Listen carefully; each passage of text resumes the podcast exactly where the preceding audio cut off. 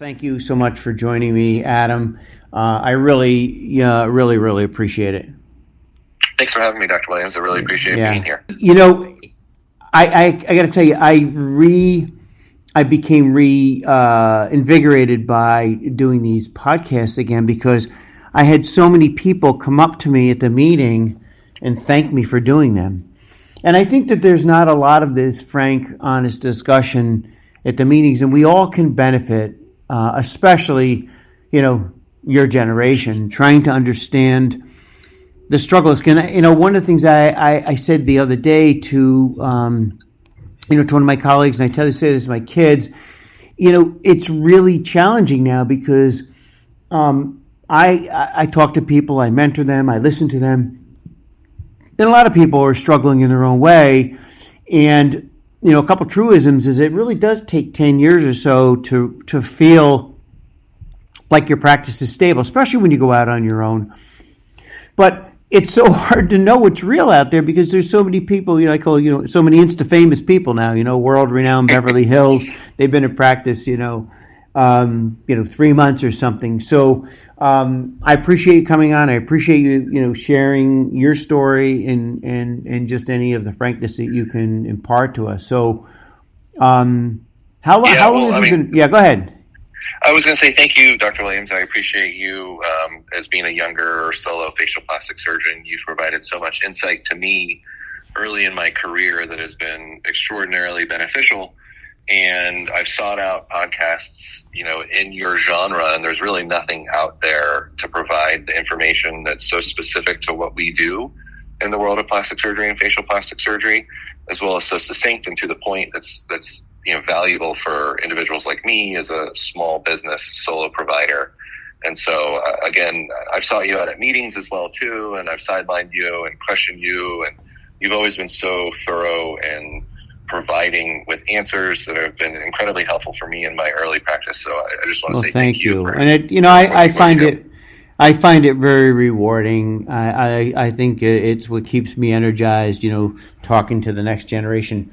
So, eh, you know, any thoughts, just you know, for the future, any things that you, you you would like me to do? I mean, what I'm looking to do is just kind of interview a variety of people who have done it in different ways.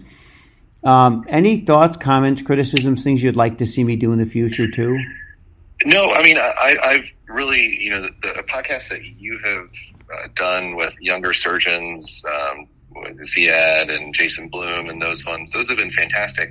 And they're very successful young facial plastic surgeons. I am I am not very successful. We are definitely growing, but I think it would be beneficial to hear from other surgeons who are, are you know in the weeds of it. They're trying to grow their practice organically. They're they're not Beverly Hills status surgeons yet um, or just hearing sort of you know what has worked for them to help them sort of maintain their trajectory and growth. Yeah. Um, and what hasn't worked um, because you know Jason and Ziad and some of the folks in California they're doing fantastic and they're hitting home runs and that's awesome. And, and when I listen to that, you know, I, I get I get a, a, little jealous to be honest because they're doing fantastic.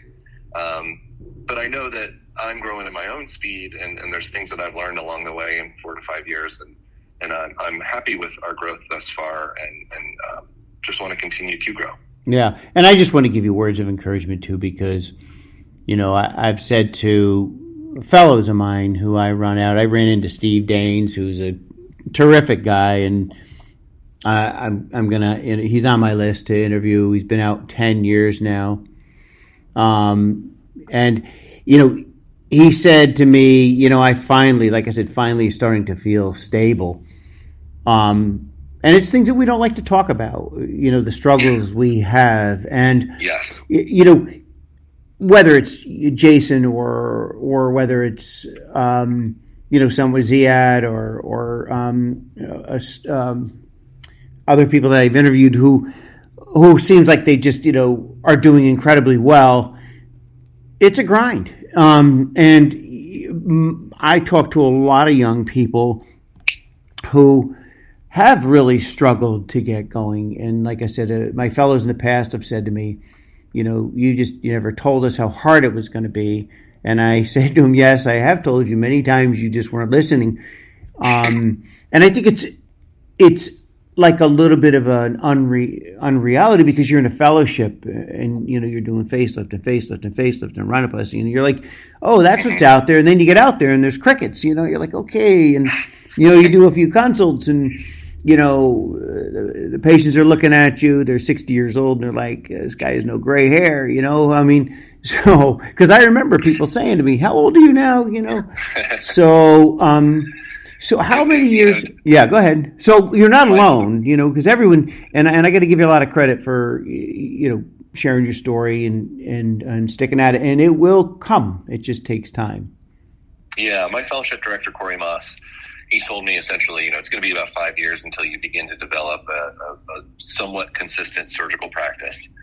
And at the time, you know, like you were saying, you're just seeing nothing but surgical procedures and a humming practice, and you're anticipating that your practice, when you open it, is going to hopefully begin that trajectory at some point. And I remember I created a business plan for a bank loan that I applied for, and I thought I was very conservative in the numbers that I was going to be doing that first year.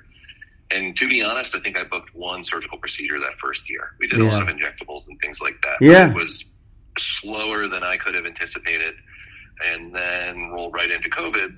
And so it was, uh, it which was is a, a frightening. Absolutely, it was it frightening. Was treacherous first couple of years. Yeah, it was. It was frightening for those of us who, um, those of us who have been, you know, out and seasoned. I got to tell you, I lost a lot of sleep over COVID, a lot. Uh, part of it's because I got a lot of people. Um, yeah.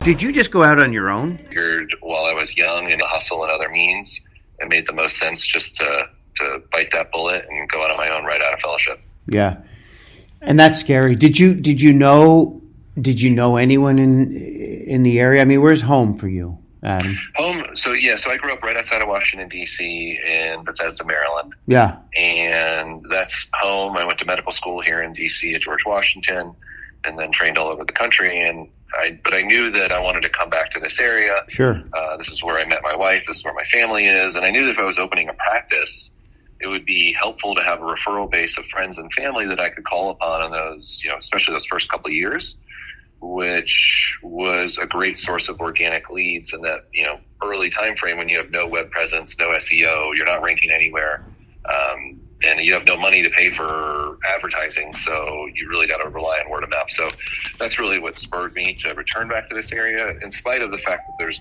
a lot of competition in this area. Um, it's my home and it's what I know. Right. And you know, I, I think you made a good decision. I always tell people, where do you where's your family? I mean, listen, if you can afford to get on a plane, everyone feels like where they live is the most competitive in the world. I, I just it's just the way it is. I everyone I always talk about, oh no, where I live it's so competitive, you know. Um, and it is everywhere. But but at least when you have family and family support, my my daughter and, and my son in law is doing Miller's fellowship. You know, they're from this area. They went to school here. The two of them. They went to medical school. They went to college here. I mean, what an advantage over when I first came to. You know, I didn't know a soul. In fact, they tried to run me out of town, plastic surgeon, and they were and they were vicious. Um, so at least to be able to have some friends and family are are helpful. So what was your strategy from the very beginning? And I mean, that was what 2018 or was it 17? We, we opened in January of 2019. So oh boy. And, yeah, we, we finished. I finished fellowship in the summer of 2018. Um, we were in the process of building out my office space, and was likely going to be a, a winter opening. So I, and before we even opened, I was hustling, doing odds and ends. I was doing locum tenens, traveling doctor work for ENT, getting some part-time ENT work here. I connected with, with a medical school that I went to here in the area and got on the call schedule for trauma. So I was going doing trauma cases. Um, and when I was home and our practice wasn't open, I was, you know, I was, I was hitting the pavement and knocking on doors of pediatric offices saying, Hey, I'm a plastic surgeon down the street. I'm available to help sew up kids if you need to. I was going to internal medicine offices, just let them know about functional noses, um, dermatology practices for Mohs repairs, things like that. Um, that's a lot of what I was doing early, and especially that first year when it was very, very, very slow. Mm. Um, and I tried to keep busy as much as possible with outreach, but it because that's that's cheap outreach. It doesn't require money to do right. any of that stuff. Right. Um, I didn't really have the money in the beginning to pay for advertising, Um, what I was paying for during my first year was what I thought to be SEO and search engine optimization with the company, and it was uh, thousands of dollars of, of wasted money. Uh, I would come to realize after about a year uh, until I changed companies. So I'm, that, I'm going to dig into that, that a little mistake. bit. So let me ask you something. the locum tenens, like, well, first of all, you, you know, tell me what that was like, because you know this is I I did a lot of this stuff too. But tell me what this was like. Would you recommend it? Um, what were the down downsides of that? I mean, obviously you have a family. You got to you got to be able to put dinner on the table, right? Yes. Yeah, you know the major downside is obviously being away from home. If there's family at home, that means they're not with you, and so that's that's the worst part of it. Thank goodness for FaceTime, though, so we can at least talk every day. Um, but the benefits of locum tenens are, you know, it's it's uh, uh talking to Where people who have jobs in other professions who, you know, the idea of traveling to do a job somewhere else and get paid a, a very healthy amount of money to them, that's pretty unique. And for my locum tenens work I was traveling to the middle of Michigan um, in the beginning, two weeks a month when I didn't have an open practice. I had free time and I was going Monday to Friday, flying home Friday night for the weekend, and then flying back out Sunday for the next week. Yeah, and you could do okay doing that because they they pay really well for locum tenens. So uh, the, the the plus side I would imagine is that when you're there, you're you know you're there, but the downside is you miss your family, and if somebody calls for a laceration, you're out of town. You got to deal with that, right? Exactly. Yeah. So you know there was some pluses and minuses of, of doing locum tenens work. Um, one of the major pluses too, especially for a younger facial plastic surgeon, is just trying to get cases that can help build your case log. Yep. For your board certifications, because if you're you open a practice and it, you're doing no surgeries during that first year or very little, uh, it's hard to build a case log. So you try to get your cases wherever you can. Yeah. So how long did you do that for, Adam? I did it for let's see. I started it in fall of 2018, and essentially did it right up through uh, almost right before COVID. I finished February of 2020. Got it. so it. a little over a year. Got it. Um, and traveling was, you know, the worst part of it. I actually found a position here in DC that I was able to do via locum tenens, so I didn't have to travel. Uh, so that was sort of my last job. Yeah, that's. I mean, that's you. And then of course, COVID hit, right? Yes. Yeah. So, beef. So your space that you went into, how how big of a space is it? Is it the same space you're now, and and, and how big yes. is the space? And how'd you make that decision? And was that scary because you didn't have you know you didn't have a revenue stream to come in coming in? Yeah, so um, we moved into the space in January 2019, and it's the space that I've had since then, and uh, it's it's bigger than I need. I'll tell you that. Um, at that point, I had no clue the size of the space that I needed for what I was doing. I yeah. built out a, a, practice that I thought made sense, and it's beautiful. Um, it's it's bigger than I need it to be, and I've definitely grown into certain aspects of it. It's currently about 1,800 square feet of usable space, about 2,000 rented, uh, 2,000 square feet of rentable space and it's probably you know four to five hundred square feet too big. Uh, but every patient who comes in feels you know like they're in the right place. Exactly. Yeah. So yeah. you know, there's a benefit to having that for sure. Yeah. And my practice is in Chevy Chase, Maryland, right outside of DC, and the rent here is outrageous. It's probably yeah. not New York or, or California, but I'm paying a pretty penny for. That's my biggest expense by far. Yeah, um, is my, my rent, but it, it's worth it to me. So, how did you get your first? So, so tell me about going around meeting. You know, all of the things you did, going out, meeting doctors. I mean, I I, um, I uh, recently um, uh, interviewed Sig Starkman. I don't know if it's come out yet, but Sid Starkman. But you know. He had like this incredible success in a short period of time, three or four years, and dropped all his insurances doing facelifts and rhinoplasties and is booked out. You know, like you're like really? I mean I, I, remember those those days like you're talking about you know. What did you know of all those things that you did tell me what you did and which things were a total waste of time. I'm talk, not talking about marketing but going around meeting doctors and those which ones actually helped you put a little dinner on your table you know those, those sorts of things were, were the most helpful. And what were the strategies? Because you know i did some of that stuff that was a total waste of my time.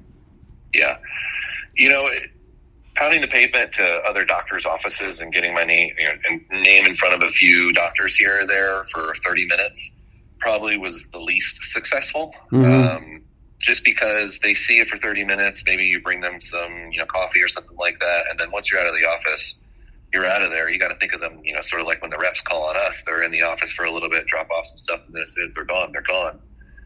Any specialties uh, in particular that were a total waste of time, or or any specialties that actually it, it, it benefited you? Um, the internal medicine doctors, you know, have, were, were, not very receptive to you know what I was offering, even though I tried to sort of explain why. You know, having a, a nasal surgeon who's board certified and fellowship trained could be valuable to their patients who can't breathe very well. Yeah. Um, just because they were so overwhelmed with their own patient loads, they just didn't really feel seem as receptive.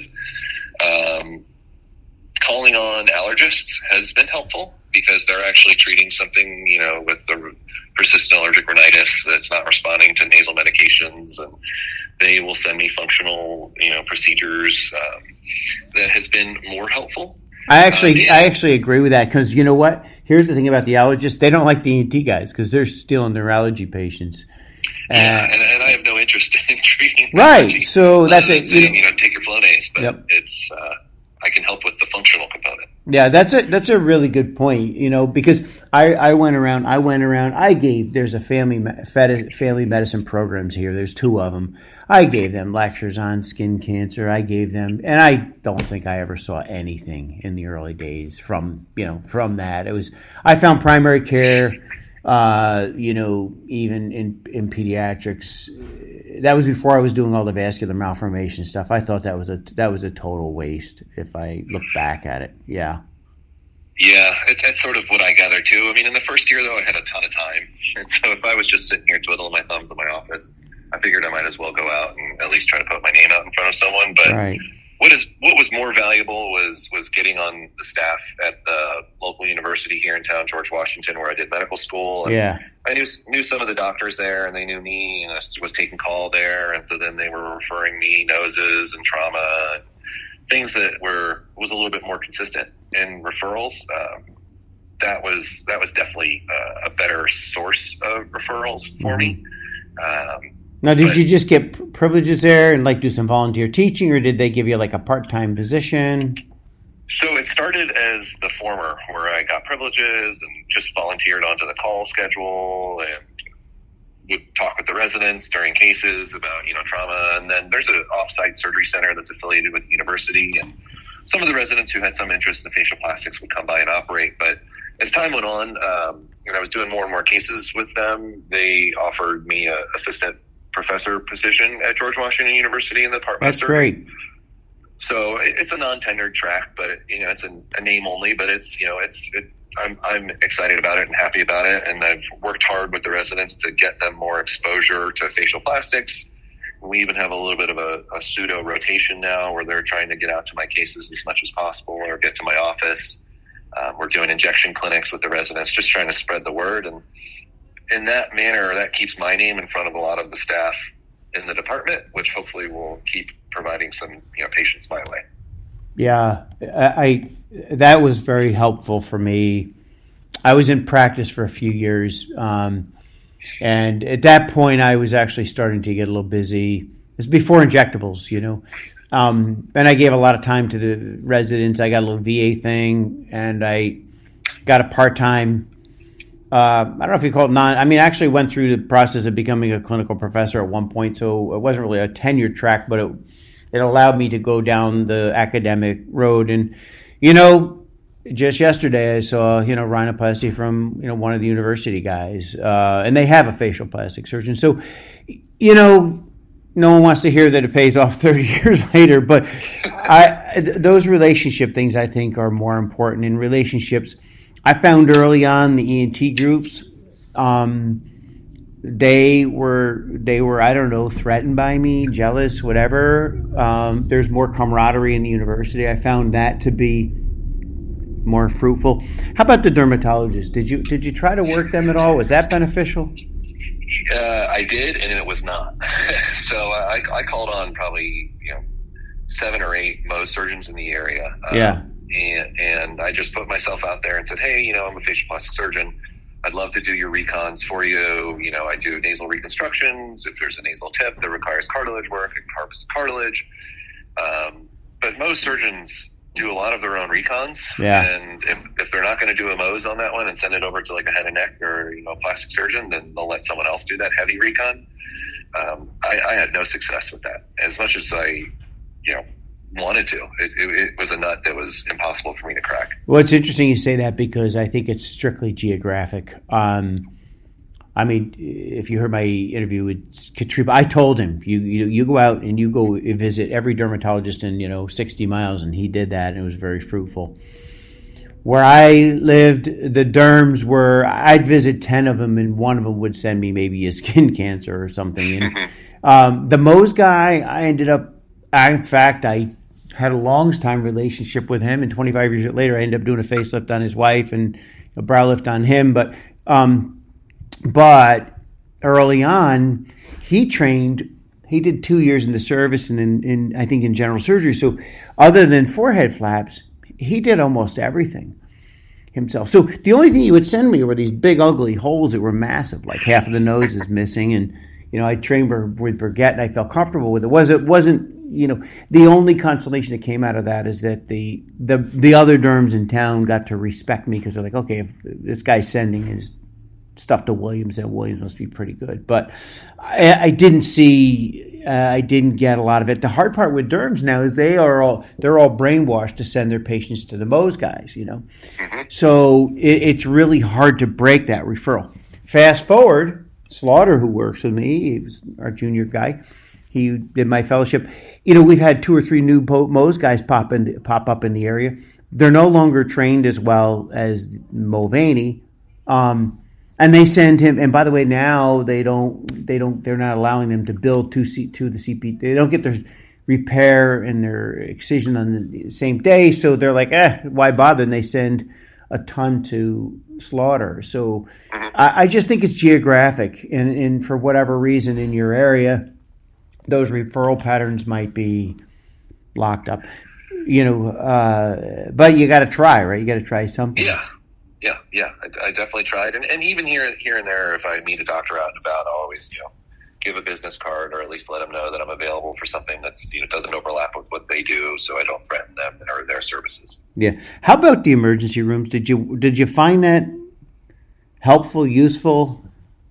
I I I called on a few ERs. I went to a few emergency department morning meetings that they would have, and you know, gave my business card and said, "Hey, if there's a lac that rolls in middle of the day and plastic surgeon doesn't want to come down, I'm available in my office." And, and I have had some people come in. I, I, can think of one patient who's become a repeat uh, injectable patient yeah. from that scenario.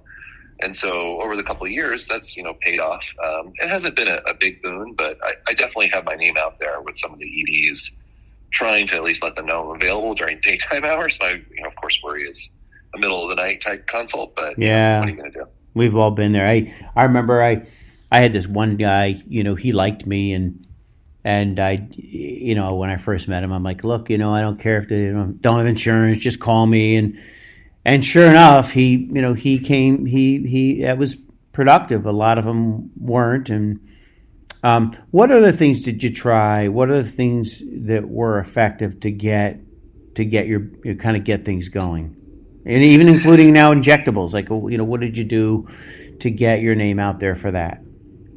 We, you know, our sort of word of mouth through the, our local friends and family was was the biggest thing that got us going in the first year and a half. Yeah. Um, but the, the second and actually probably better long term option with me is I established relationships with some medical spas here in the area, not as like a medical director or yeah. anything like that, but more of just going to them and be like, hey, listen, this is who I am. This is what I do. I'd love to come out here if you wanted to, you know, have some patients come in for some consults.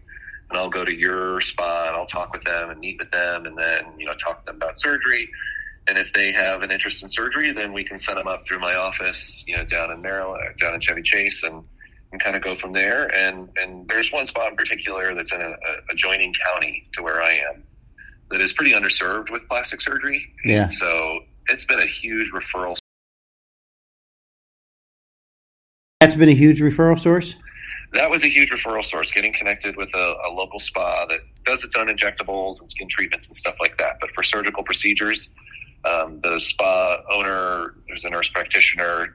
She sort of knows her limits and she knows sort of what she can and cannot do and um, where surgery is indicated. Yeah, so you know, Jason. Really, uh, you know, Jason. That's Jason Bloom's whole approach and philosophy with his injectables. Um, you know, Jason figures that you know I I teach them event. You know, just give, give, give, give. I teach, become known as the guy.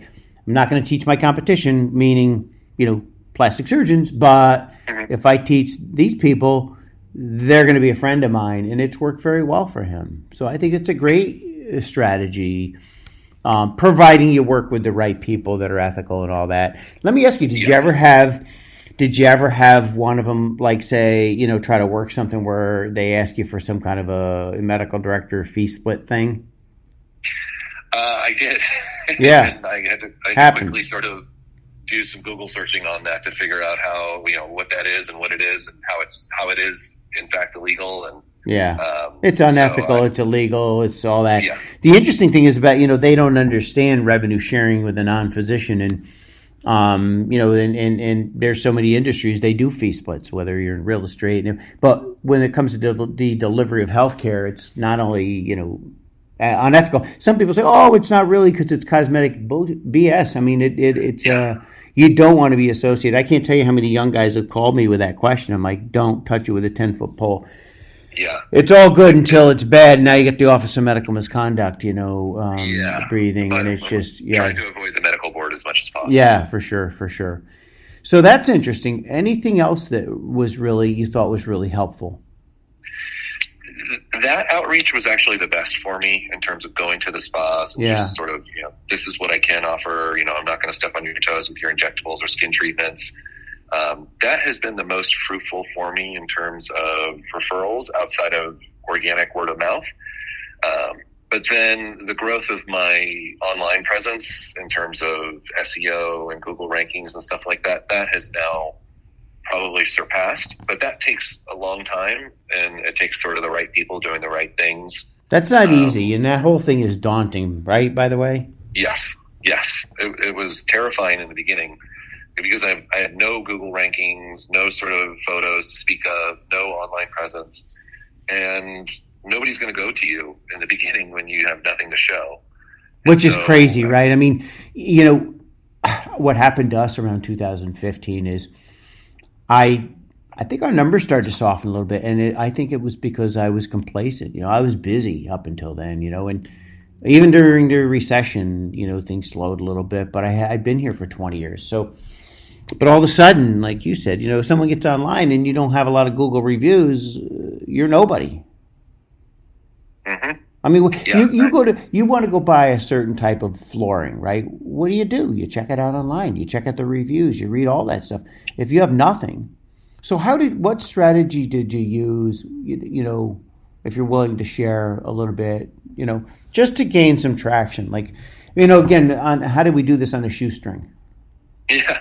Well, on a shoestring, you know, you, you go back to the well, which is your friends and family who can provide, not your family, obviously, your immediate family, but, you know, friends who come in and have a good treatment or refer a friend of the friend who would come in and have a good treatment. They're happy with their Botox initially or some filler. You just ask them to write an honest review of, of you know, their experience. And, and I'm by no means, uh, like in the hundreds of hundreds of reviews where I think we're at like 53 five star reviews. Yeah, which is awesome. Yeah, and, and I'm very proud of that. We try to curate it such that you know we're making sure that all of our patients are happy, but the patients that express happiness to us are the ones that we try to go after. And, and that's a, that's a get, pearl, by the way, because here's the thing: is I tell this to my team. It's like you just got to keep throwing you shit against the wall because you may you, you finally get like yesterday we, we saw a patient and um, you know, in the clinic. And uh, Alexi, who does our social medias down there, and she's like, she comes out of the room, she goes, you know, she doesn't want to use her photos. She's like, oh, it's just, she goes, you know, she's enthusiastic, she's beautiful. I'm like, Lexi, it's the game, you know, it's it's the game. So you're gonna win some, you're gonna lose some, but mm-hmm. you just keep throwing the crap against the wall. One by one, you start building that because it is absolutely daunting if you don't have the other pearl. And what we learned is that, you know, a five star Google review for my my partner Slaughter, who fixes his skin cancer, is just as good as a five star facelift review, unless of course they get specific and. You know, I searched all over and I blah blah blah blah blah. But the reality is, it's a lot easier too to get a five star review from a you know a really happy person who you kind of gave them something or you treated them something. And Katrib did that. He he said I think he said when he, you know, early on with his rhinoplasty patients, he said, "Look, uh, if you don't mind, like, you know, let me use your pictures and this and that. I'll take care of your bump." And he got some really nice, you know, reviews and before and after photos that allows him to him to post something. Yeah, I mean, it, it, it takes a while to sort of snowball, um, but once you start getting consistent patients into the practice and they start you start getting results that are consistent with happy patients, then happy patients will be more amenable to writing reviews. It's just that in the beginning, you know, when I first came out, we weren't really having many patients at all. And so it's tough to get those small amount of people to actually put the pen to paper and do the review because we can ask 10 people to do a review and only one of them's going to do it. Yeah. And that's, just, that's the numbers game, right? Yeah. Anything so, that you found that's been helpful to get people to do? They say they're going to do reviews and to get reviews. Well, we try to make it as easy as possible, and yeah. we just text we text the patients a link to our Google profile, and yeah. so assuming they have a Google profile of their own, that they can then just quickly tap out the review. But Google a couple years ago made it such that you couldn't do anonymous reviews, so then it has to be associated with a Google a Google account, right? So that that put a little bit of a, a hurdle up there. Um, I know of some services out there that'll maybe put like an iPad in your office and make it a little bit easier to try to get the patient to complete the review on site. Um, we, we are not doing that quite yet, but we're just trying to be consistent with reaching out to our happy patients, knowing that maybe 25% of them will actually complete the review. Yeah. And if, if we can get a few, um, you know, few a week to you know five a month, ten a month, then that's a, a, good number for us. Yeah, listen, we're happy. You know, we're we're happy to get you know a few a, a few a month. Um, it, but it's an uphill battle, and I got to tell you, when, yeah. whenever we, when I think it was around 2018, we decided we need 100 per doctor, and to me that just seemed daunting. How the hell are we going to go from zero to 100? But we're very uh, prodigious about it. We, you know, we're the nurses are, uh, you know, we celebrate and, and, you know, who got the most Google reviews this month. And, yeah. you know, and some of the nurses, it's not in their chemistry. They don't want to ask, you know, and then other nurses, uh, you know, we started, we started rewarding them, giving them like, you know, $10 gift cards and everyone. And there's a way, there's a way to ask too, right? It doesn't mean can we use it. It's, you know, hey, you know, did you, you saw Dr. Singleton's, you know, before and afters. Was that helpful? Mm-hmm. Yeah, it was helpful. You know, did you, did, um, you know, look, you can say no, but are you are you open? I mean, I mean if it really, especially the people who are happy, right?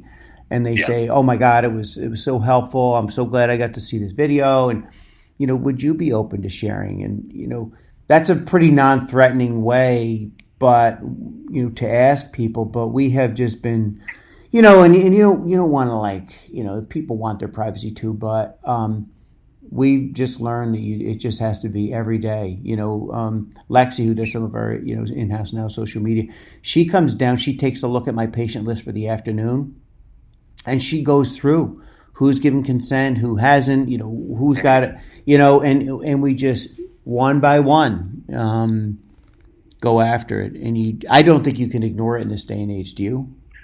No, unfortunately, you cannot. And and I think Google reviews, to me at least, seem to be the the pinnacle of, of the reviews yep. here. Uh, the other sites, we don't bother with Yelp because I think that we don't either. Scam. And then Facebook is sort of an odd duck. Um, I, I don't know if it's really that much worthwhile, but you know, I've been told that like Healthgrades and vitals are important just to sort of round out your profile because if you're on your Google profile page, you will actually see your Healthgrades and your vitals review numbers on that page as well too. So having a ton of Google reviews, I think, is the best, and, and I if a patient is open and willing to put it onto another site, um, as long as it's not word for word, then that sometimes can be helpful too. Yeah. Um, one thing that we Lexi's been doing on on social media, which I found to be helpful for us, if a patient leaves a review and they've also given consent for social media, you know they'll do their before and afters with their in quotes their review, and you know that gives a lot of credibility. People are like, you know they see that person made that comment and they see the before and afters. It's not just throwing up a before, before and after. And we always yeah. try to make the story about the patient, not about us. You know that kind of yeah. thing and the patient experience. Um, so what's your what's your practice like? You know now five you know five years into it, having dealt with COVID. Um, you know where you know what's yeah. kind of your mix of your practice and and you know where are you hoping to go the next five years? Yeah, so we're, we're coming up on our fourth anniversary, uh, you know, close to our, you know, the, the mid decade uh, mark, and um, we continue to grow. Uh, been very happy with our growth for the past couple of years. COVID was obviously an interesting year, but it was, you know, coming from the first year that I was open in 2019 to 2020. I did better in 2020 than I did in 2019, so I consider that a positive, even though it was yeah. a, a bad bad year for a lot of folks. Um, the breakdown of my practice is probably about 70% aging face, 20% rhinoplasty, 10% injectables. Um, and, I, and I, you know, everybody wants more of what they don't have. Right. So I wish, you know, Isn't that funny? rhinoplasty numbers were a little yeah. bit higher. Um, I can't say the same about my injectables because I would love to not be doing injectables, and I, that's a whole other discussion about the injectables and the companies that create them. Right. But uh, the aging face has definitely sort of driven my practice in the first four years, surgical and non-surgical, um, less invasive treatment options that we do here in the office. Yeah. What's are you concerned about what you're hearing about you know potential recession, or just going to put your head down and keep working? I'm just going to put my head down and keep working because there's really nothing that I can do about a recession. I um, agree with you. And, and sort of tracking, you know, you know what we do is a luxury item, and, and tracking luxury items in the economy right now, there's actually no decrease in spending in luxury items.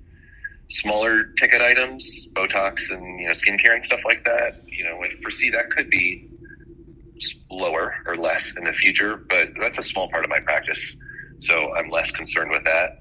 But the higher ticket items that cost you know many thousands of dollars, they haven't slowed down yet and I know that economists in some circles, and, you know, some figureheads of companies have said that we're heading towards a recession.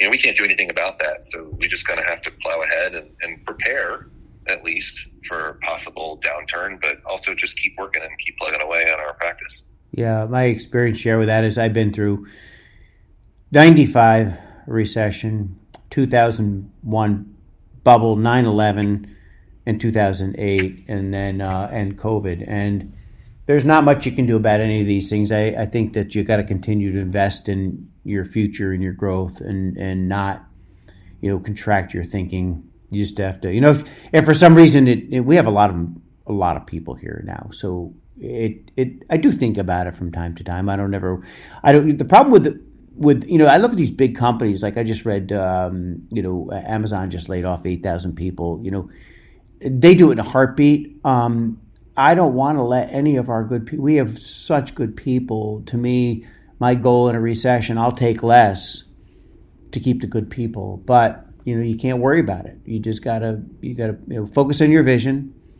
um, and you know, just do what you got to do to get there. What?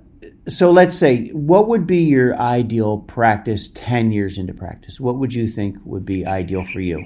What would you like that to look like? Yeah, I mean, right now our practice is, is pretty small. So it's me as the sole provider. It's my wife, uh, who's the office manager and front desk. We have a full time patient care coordinator who does the sales, and then a part time nurse slash esthetician one day a week.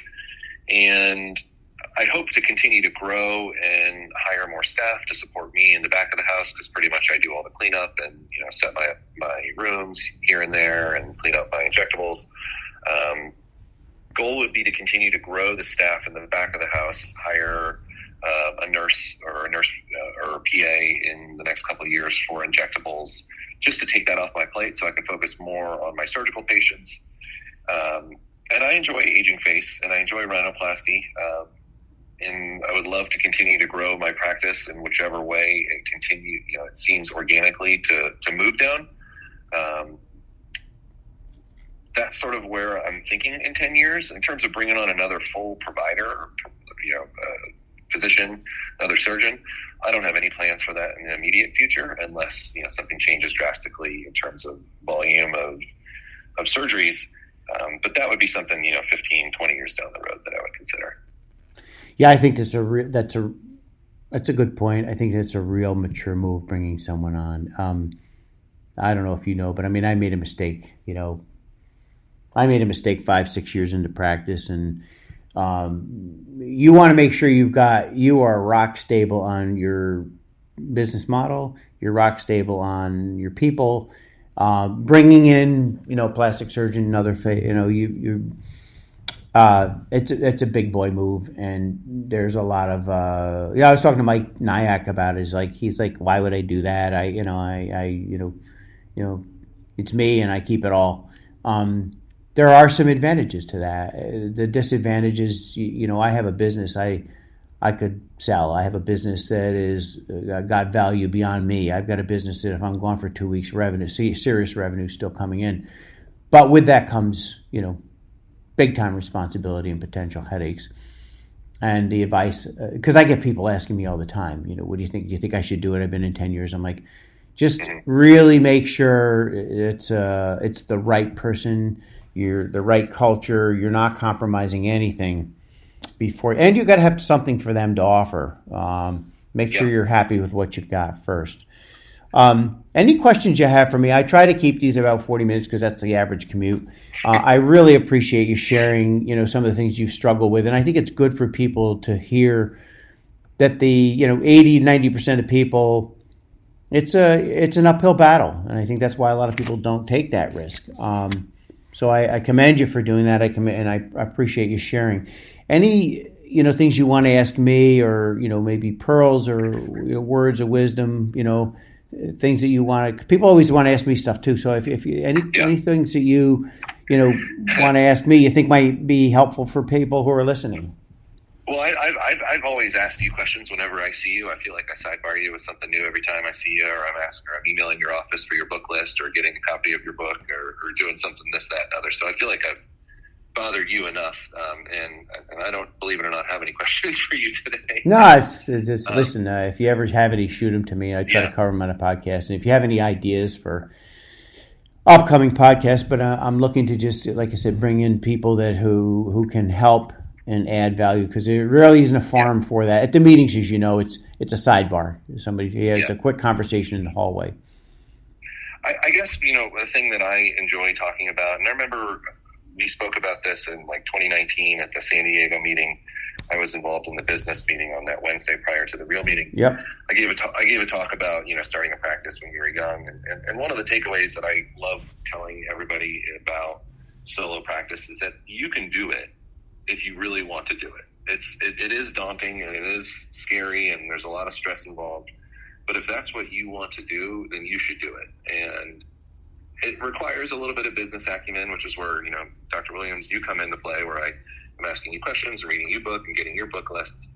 But it, it makes a world of difference being your own boss and setting your own schedule and creating your own culture, which you know you and I have talked about, a lot of books have talked about, to sort of fit with your personality, um, which will mean longer term happiness. Um, in my mind, if if you're not happy in your job, it's going to be a really hard job. And creating your own practice with your own culture can go a long way to affirming our decisions as surgeons and just long term happiness. I would say. Well, I think that's a really good a really good point to make. Um, one of the things that you know I think about on a daily basis because I I don't really need to work, but I have some of my best friends and people that I've chosen to work with here with me. Um, I like what I do. I know. I remember when I met with financial planning people about I don't know ten or years ago, and they're they're asking me these questions, um, and they're like, "When I'm retiring," and, I, and I was like, "Why?" I mean, and they're like, "You know, the reality is most people don't really love what they're doing." Um, which is true, I guess. You know, people talk about thank God it's Friday, and and uh, you know, one more week to my vacation. Um, I still get jacked up about what I do. Sometimes, you know, I, I have a lot of people, so sometimes, uh, you know, you, with people come people families and family problems and and stuff like that. But it is it is what I've tried to create here with my our partners is uh, we're we're all to some degree, at a high level, respect partners, and I don't tell them when they work. Um, you know, they make their own schedule, and uh, but it isn't always that case. I mean, I know a lot of people who join, and you know, I think statistically, 80, 90 percent of people coming together fall apart after, and we all know who they are. You know, colleagues yeah. of ours, they bring someone in, and it just doesn't work. But um, I remember in the early days feeling very isolated and lonely too, and so that's one thing that I, I don't feel anymore, and that's kind of nice. So, but um, yeah, I agree. There's a great network of young surgeons in, in sort of similar situation as me, and you know, within a decade or so of practice, that I call upon regularly. Um, that is just great to experience, and then it's just great to see at our meetings and run into them, and you know, sit down and chat with them, and bounce ideas off And that's why that's what I love what I do, or, or, that's one of the things that I love about my job is just talking with other surgeons, getting new ideas, and, and, and going from there. Yeah. Well, listen, Adam, thank you so much for taking the time to get together with me. I look forward to seeing you at the upcoming meetings. Stay involved, and uh, you know, and, and just keep passing it down to the next generation. You know, we're a small group, so we got to stick together. Sounds good, Ed. Thanks for all right. Thank you. Appreciate everything that you do. Yeah, thanks.